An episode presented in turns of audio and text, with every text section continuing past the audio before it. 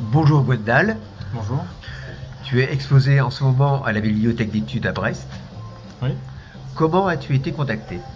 C'est Nicolas Toquer, le conservateur de la bibliothèque d'études, qui a réuni une table avec plusieurs dessinateurs pour proposer ce projet. La première approche était assez vague et petit à petit, en fait, quand les avis des personnes ont été confrontés au projet, quand il y a eu un premier intérêt, on a pu mettre en place tout ce projet.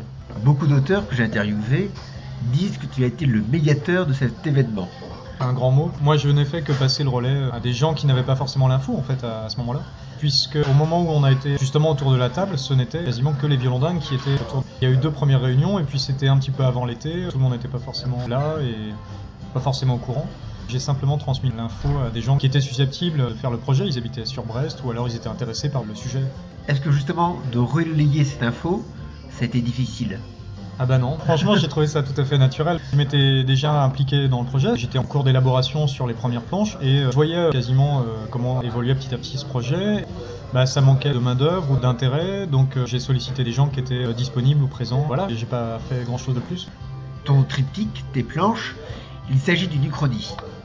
Était-ce ton idée première Je trouvais que le sujet de travailler sur le steampunk c'était bien puisque la ville de Brest elle était dans mon esprit une ville fantôme. Elle recelait de plein d'images comme ça du début du siècle ou d'une époque florissante dont je pouvais me servir. Puis c'est une ville où j'ai traîné mes guêtres, où j'y ai vu plein de choses intéressantes que j'ai fantasmées et j'avais envie de travailler dans l'architecture sur des monuments qui ont vraiment du caractère. Brest pour toi est donc une ville liée à l'imaginaire. Forcément, parce qu'on est dans la ville du bout du monde.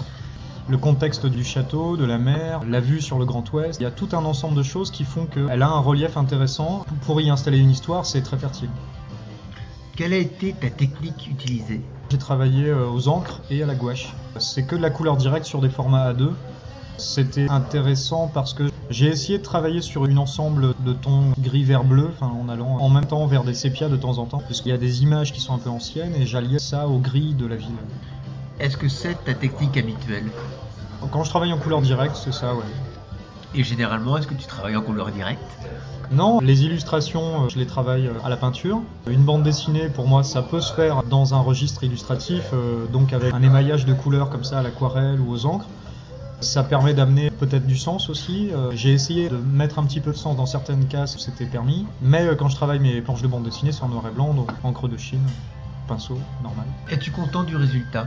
Que ça soit pour l'exposition ou pour tes planches Oui, alors j'aime bien le résultat de l'exposition en elle-même. C'est plus ça qui m'a intéressé de voir l'ensemble, c'est-à-dire la publication du catalogue album, l'expo elle-même. Je la trouve logique puisque chaque auteur a quand même un style très singulier. La distribution est intéressante, c'est très original de voir la qualité de style de chacun. Comme d'ailleurs l'emplacement des histoires dans la bande dessinée, je trouve que c'est bien fait. Une partie de tes camarades des violons dingues se sont tournés vers la bande dessinée documentaire. Est-ce que ça t'intéresserait? J'ai un regain d'intérêt pour des sujets d'actualité, ou documentaires sur des sujets politiques ou des choses comme ça. J'ai vu ce qu'a fait Mike sur les OGM, je trouve ça fabuleux. Notamment dans le début de l'album, je trouve qu'il a réussi à mettre vraiment sa patte, quoi. Et je trouvais ça très bien. Bah, J'attends la BD de Frankie aussi. Déjà, j'ai vu la couve, elle est très bien.